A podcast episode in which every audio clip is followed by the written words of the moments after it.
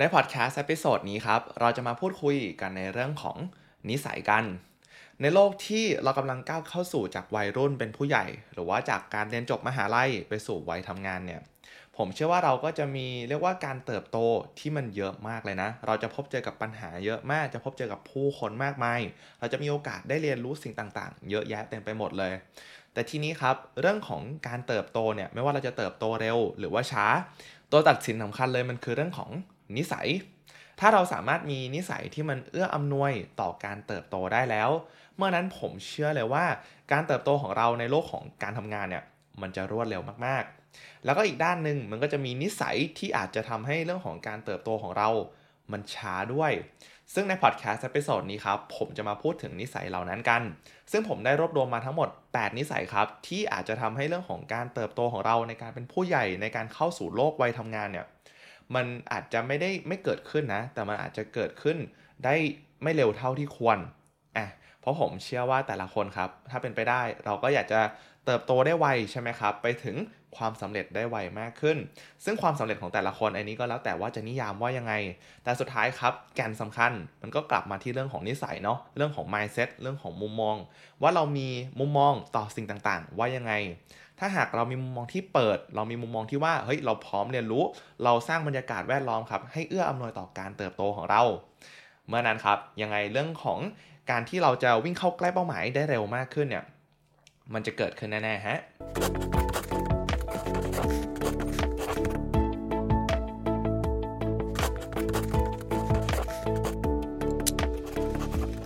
มาเริ่มกันที่นิสัยแรกกันเลยที่เราควรจะหยุดมันให้ได้นั่นก็คือเรื่องของ stop comparing yourself to others หยุดเปรียบเทียบตัวเองกับผู้อื่นครับนี่ถือว่าเป็นหัวข้อหนึ่งที่ส่วนตัวผมเชื่อว่าหลายคนน่าจะได้ยินกันบ่อยละแต่ก็ไม่ใช่ทุกคนครับที่จะสามารถเรียกว่าเลิกเปรียบเทียบตัวเองกับผู้อื่นได้เพราะส่วนตัวผมเข้าใจนะผมเคยอยู่ในจุดนั้นเหมือนกันที่มักจะติดนิสัยในการเปรียบเทียบตัวเองกับคนอื่นเพราะว่ามันเหมือนกับจะให้แรงบันดาลใจเราใช่ไหมในมุมมองของเราอย่างตัวผมในอดีตเนี่ยมองว่าถ้าหากผมเปรียบเทียบตัวเองกับคนที่เก่งมันก็จะเป็นแรงไฟให้ผมจะเป็นแรงผลักดันให้กับตัวผมเองแต่ทีนี้ครับณตอนนั้นอ่ะมันใช่นะณความรู้สึกของผมแต่พอเวลาผ่านไปสิ่งที่มันตามมาด้วยนะครับก็คือเรื่องของความเครียดพอเรามีความเครียดมากขึ้นเราเริ่มกดดันตัวเองมากขึ้นเมื่อนั้นเราก็จะค้นพบความจริงว่าแบบเฮ้ยมันยังอีกไกลมากเลยนะกว่าเราจะตามคนนี้ทันอาจจะเป็นเพราะว่าเราเลือกคู่เปรียบเทียบที่ผิดหรือว่าเราอาจจะเปรียบเทียบกับคนที่เก่งเกินไปอะไรก็แล้วแต่ครับสุดท้ายสิ่งที่มันตามมามันคือเรื่องของความเครียดและความกดดันแล้วเมื่อ2 สิ่งนี้มันมีมากขึ้นสิ่งที่3ครับที่จะตามมามันก็คือเรื่องของการเบิร์นเอาท์นี่ถือว่าเป็นวนลูปหนึ่งที่ว่าจุดเริ่มต้นของมันเนี่ยมันมาจากเพียงแค่การที่เราเปรียบเทียบตัวเองกับผู้อื่นนะเพราะฉะนั้นครับสิ่งที่ผมอยากจะแนะนำก็คือการที่ให้ตัวเราครับกลับมาเปรียบเทียบตัวเองกับตัวเราเองในเมื่อวานนี่ถือว่าเป็นเรื่องของการเปรียบเทียบที่ดีที่สุดแล้วถ้าหากทุกวันนี้ครับเราเก่งขึ้นกว่าตัวเองในเมื่อวานไม่ว่าจะเป็นด้านทักษะความสามารถในการสื่อสารความสามารถด้าน EQ ด้านความสามารถการควบคุมความรู้สึก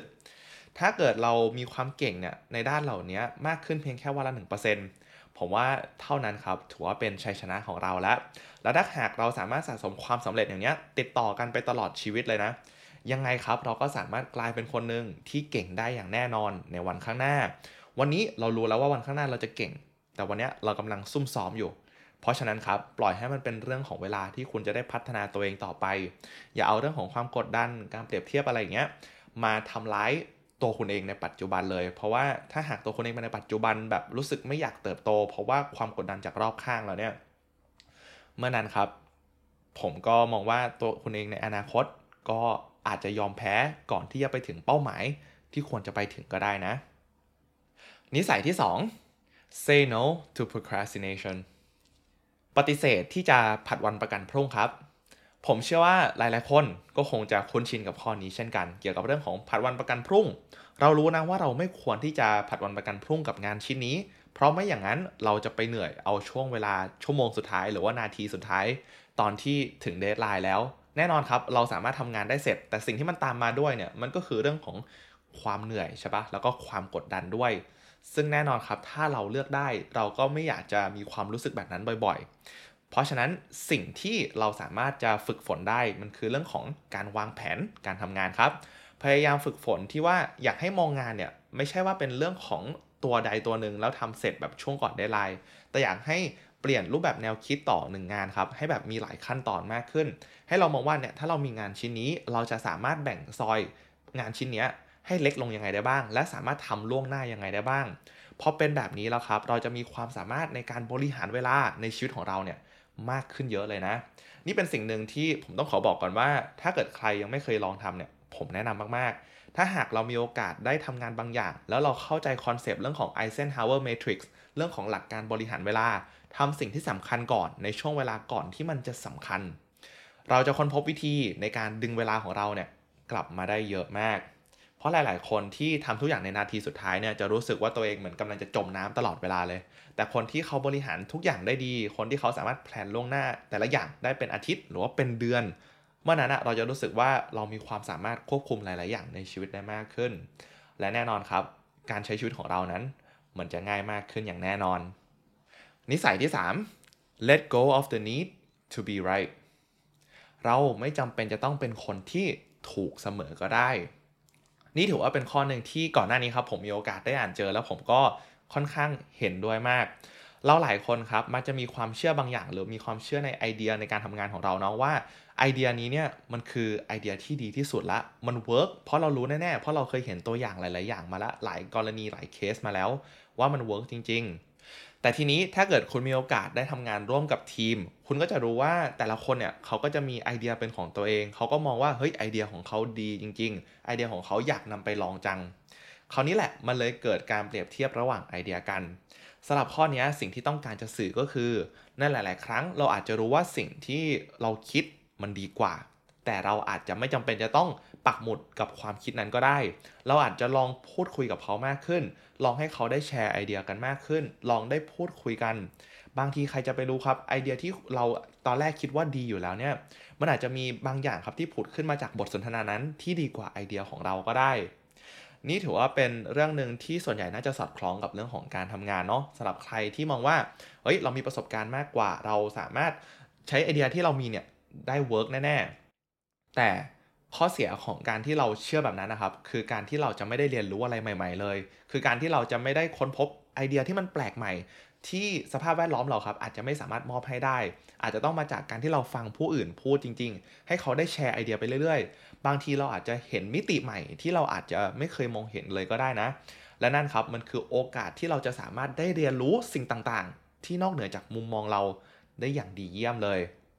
นี่ก็ถือว่าเป็นนิสัยนึงที่ผมเชื่อว่าเป็นเรื่องที่ฝึกยากนะส่วนตัวผมเองผมยังมองว่าฝึกยากเลยแต่ถ้าเราสามารถฝึกได้แล้วผมเชื่อเลยว่ามุมมองของเราเนี่ยจะไม่ได้เป็นตัวปิดกั้นต่อสิ่งต่างๆอย่างแน่นอนนิสัยที่ 4 break free from perfectionist ปล่อยตัวเองครับจากการเป็นคนที่เป็น perfectionist เรื่องของการเป็น perfectionist ต้องยอมรับจริงๆว่าผมมีโอกาสได้เจอคนรอบตัวเนี่ยที่เขามองว่าเขาเป็น perfectionist ก็หลายคนนะในหลายๆครั้งบางคนก็บอกว่าผมเป็น perfectionist เหมือนกันซึ่งถ้าเกิดแชร์ในมุมมองเรื่องราวส่วนตัวของผมเองเนี่ยการเป็น perfectionist ผมมองว่ามันก็มีทั้งข้อดีและข้อเสียข้อดีคือเราเป็นคนที่ใส่ใจในรายละเอียดดีเทลเราอยากให้ผลงานของเราเนี่ยออกมาดีที่สุดแต่ถ้าหากครับเรามีความเป็น perfectionist มากเกินไปจนแบบเดดไลน์อ่ะมันถูกผลักออกไปเรื่อยๆเพราะว่างานมันยังดีไม่พอไอเนี้ยผมมองว่ามันจะกลายเป็นข้อเสียละ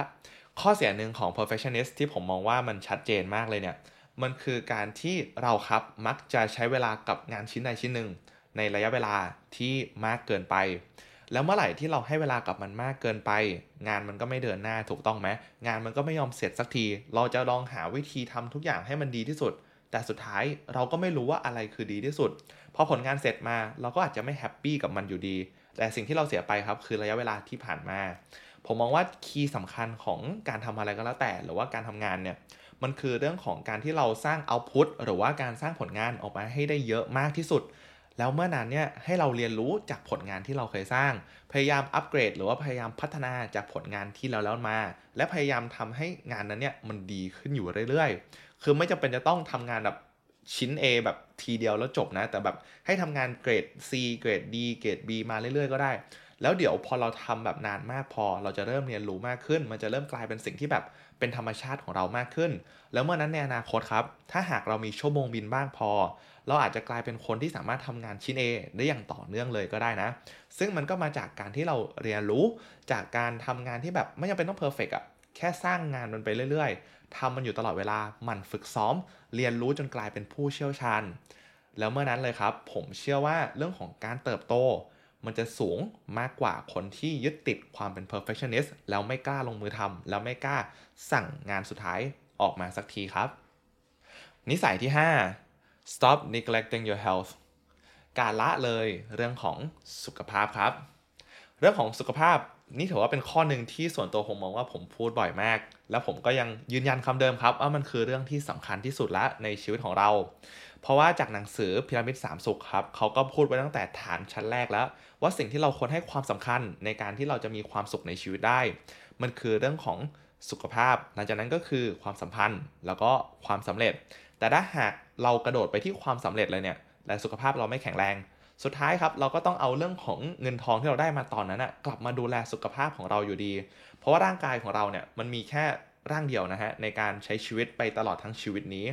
ถ้าหากมีส่วนไหนส่วนหนึ่งมันพังลงไปอ่ะแล้วเราเอาไปซ่อมอ่ะหรือว่าไปผ่าตัดใช่ไหมครับว่าซ่อมในที่นี้มันก็จะไม่เหมือนเดิมอีกต่อไปแล้วนะเพราะฉะนั้นถ้าเป็นไปได้ให้ดูแลร่างกายของเราให้ดีตั้งแต่วันนี้ครับนิสัยที่ 6 eliminate negative self talkพยายามอย่าพูดไม่ดีกับตัวเองครับเรื่องของการพูดไม่ดีกับตัวเองเนี่ยหรือว่า negative self talk มันเป็นสิ่งหนึ่งที่ผมเชื่อว่าหลายคนอาจจะเป็นกันนะรวมถึงตัวผมเองด้วยการที่เราพูดไม่ดีกับตัวเองในหลายๆครั้งเราอาจจะมองว่ามันคือการผลักดันตัวเองแต่ครับถ้าหากการที่เราผลักดันตัวเราเองมันทำให้เราเครียดมากกว่าเดิมมันทำให้เราเจ็บมากกว่าเดิมเมื่อนั้นถือว่าเป็นสัญญาณที่ชัดเจนระดับหนึ่งละที่เราควรจะเลิกกดดันตัวเองมากเกินไปเลิกต่อว่าตัวเองเพราะเวลาที่เราทำอะไรแย่ๆมาเนี่ยแล้วเราต่อว่าตัวเองเพิ่มเติมมันไม่มีประโยชน์อะไรเลยนะครับเพราะสุดท้ายสถานการณ์มันก็ไม่ได้ถูกแก้สิ่งที่เราควรทำแทนมันก็คือการที่เราเรียนรู้จากความล้มเหลวนั้นซึ่งตรงนี้ผมเข้าใจดีว่ามันไม่ใช่เรื่องที่ง่ายแต่ถ้าเกิดหนึ่งในวิธีการครับที่คุณอาจจะสามารถเรียกว่าเป็นหนึ่งปัจจัยที่คอยช่วยคุณได้เนี่ยคือการหาเพื่อนสักคนครับที่คุณจะสามารถแชร์เรื่องราวให้กับเขาได้บางทีคุณอาจจะมีเผลอว่าตัวเองบ้างแต่ผมเชื่อเลยว่าถ้าเพื่อนคนนั้นเขาเป็นเพื่อนที่รักคุณจริงๆเขาจะคอยขัดแย้งข้อคำพูดแย่ๆของคุณเองแหละฮะเขาจะคอยบอกว่าเฮ้ยอย่าดูถูกตัวเองแบบนั้นอย่าต่อว่าตัวเองแบบนั้นเราเก่งอยู่แล้วเราแค่ต้องเรียนรู้จากมันซึ่งผมก็เข้าใจดีว่าถ้าเกิดเป็นคนรักคุณมาต่อว่าตัวเขาเองหรือว่าเพื่อนสนิทคุณมาว่าตัวเขาเองเนี่ยคุณก็คงจะช่วยแบบเดียวกันกับเขานั่นแหละนี่ครับก็ถือว่าเป็นหนึ่งในนิสัยนึงครับที่เราควรจะหยุดให้ได้เพราะในโลกหลังจากนี้เราจะเจอกับความผิดหวังความเจ็บปวดหรือว่าอะไรอีกเยอะมากเลยถ้าหากเรายังไม่เข้าข้างตัวเองเลยมันก็ยากนะครับที่จะมีใครมาคอยอยู่ข้างๆเราในบางช่วงเวลาบางทีเพื่อนเราอาจจะไม่ได้อยู่ข้างเราก็ได้และในจังหวะนั้นแหละคนที่อยู่ข้างเราจะมีเพียงแค่ตัวเราเองเพราะฉะนั้นให้คอยเป็นตัวเราที่คอยซัพพอร์ตตัวเองอยู่เรื่อยๆนะฮะแล้วผมเชื่อว่าคุณจะสามารถเติบโตและเดินหน้าต่อไปได้ทุกๆครั้งเวลาที่เจอเรื่องลำบากฮะนิสัยที่ 7 abandon the fear of failure กลัวที่จะล้มเหลวครับ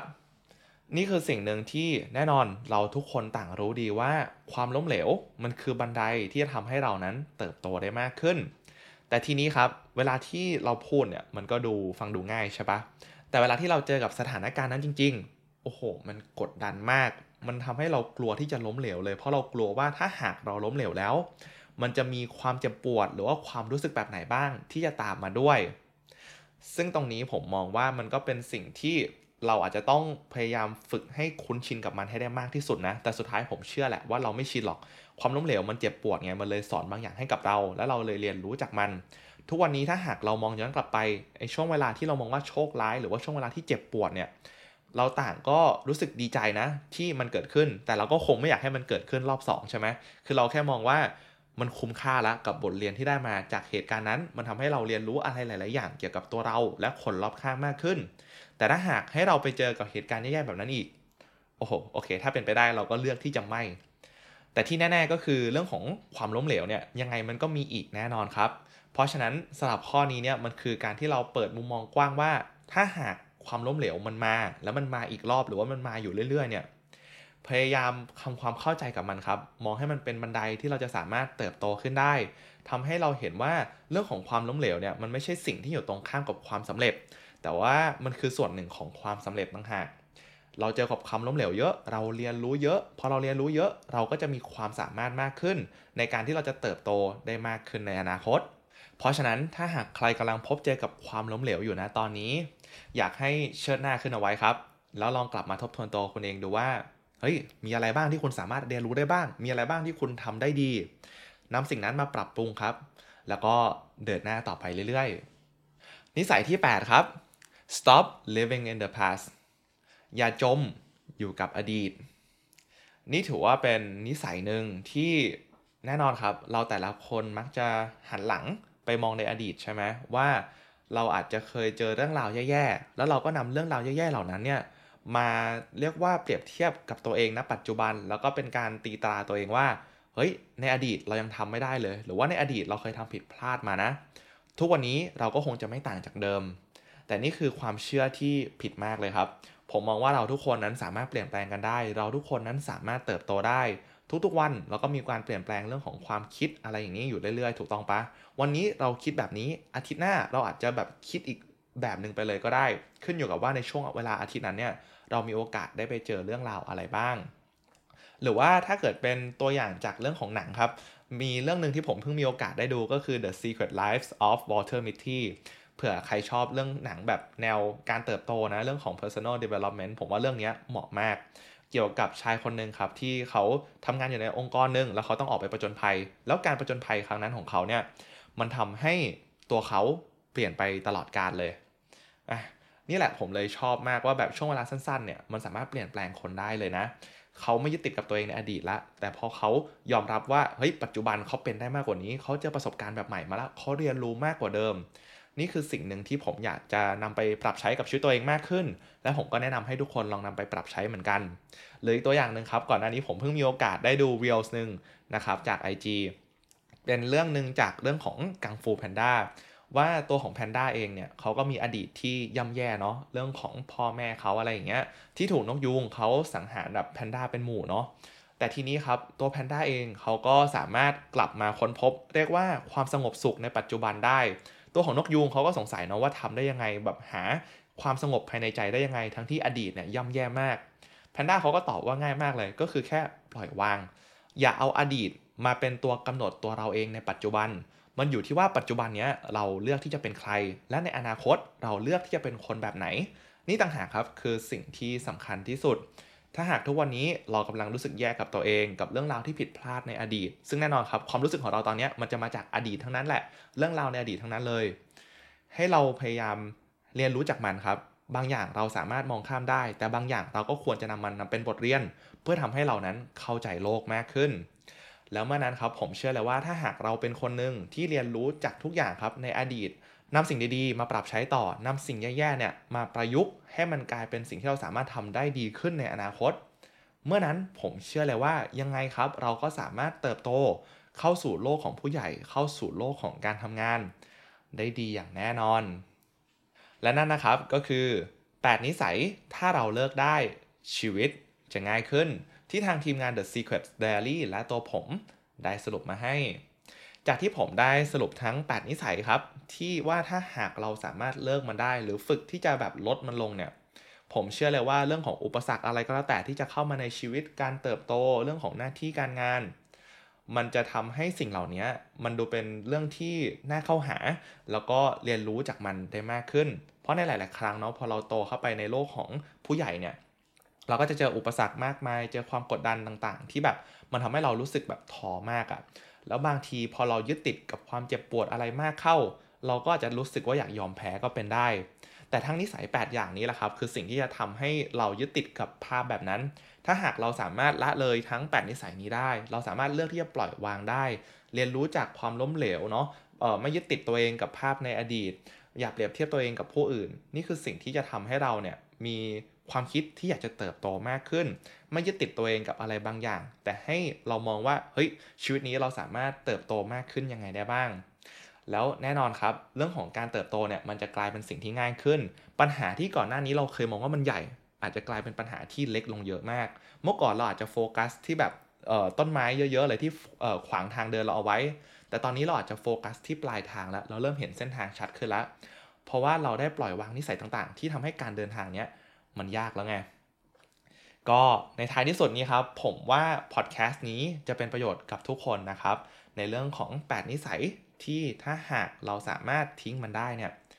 การเติบโตของเรามันจะสนุกมากขึ้นและง่ายมากขึ้นครับแต่ในท้ายที่สุดนี้นะครับผมก็อยากจะทิ้งท้ายไว้ว่าเรื่องของการเติบโตครับเรื่องของการเติบโตเป็นผู้ใหญ่เนี่ยเราไม่จำเป็นจะต้องรีบนะแน่นอนเราทำให้มันง่ายขึ้นได้แต่สุดท้ายเราก็ควรจะอยู่กับปัจจุบันเราควรจะโฟกัสกับการเติบโตนี้ด้วยอย่าโฟกัสแต่เรื่องของความสำเร็จแต่ให้โฟกัสกับความรู้สึกของคนรอบข้างกับความสัมพันธ์ระหว่างทางที่เราจะเติบโตไปด้วยเพราะสุดท้ายสิ่งเหล่านี้แหละครับคือสิ่งที่มันจะมอบความสุขให้กับเราในที่สุดเรื่องของความสัมพันธ์อันนี้ผมก็ยอมรับเลยว่ามันคือที่สุดแล้วจริงๆเราไม่ควรจะรีบวิ่งเข้าหาความสำเร็จแล้วก็ทิ้งหลายๆอย่างไว้ด้านหลังนะเพราะถ้าหากเราไปถึงความสำเร็จแล้วเราหันหลังกลับมาเราอาจจะพบว่ามันว่างเปล่า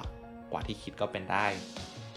ขอบคุณมากๆเลยนะครับที่เข้ามาฟังพอดแคสต์เอพิโซดนี้จนจบสำหรับวันนี้ทางทีมงาน The Secret Diary และตัวผมเองขอลาไปก่อนและขอให้วันนี้เป็นวันที่ดีนะครับสวัสดีครับ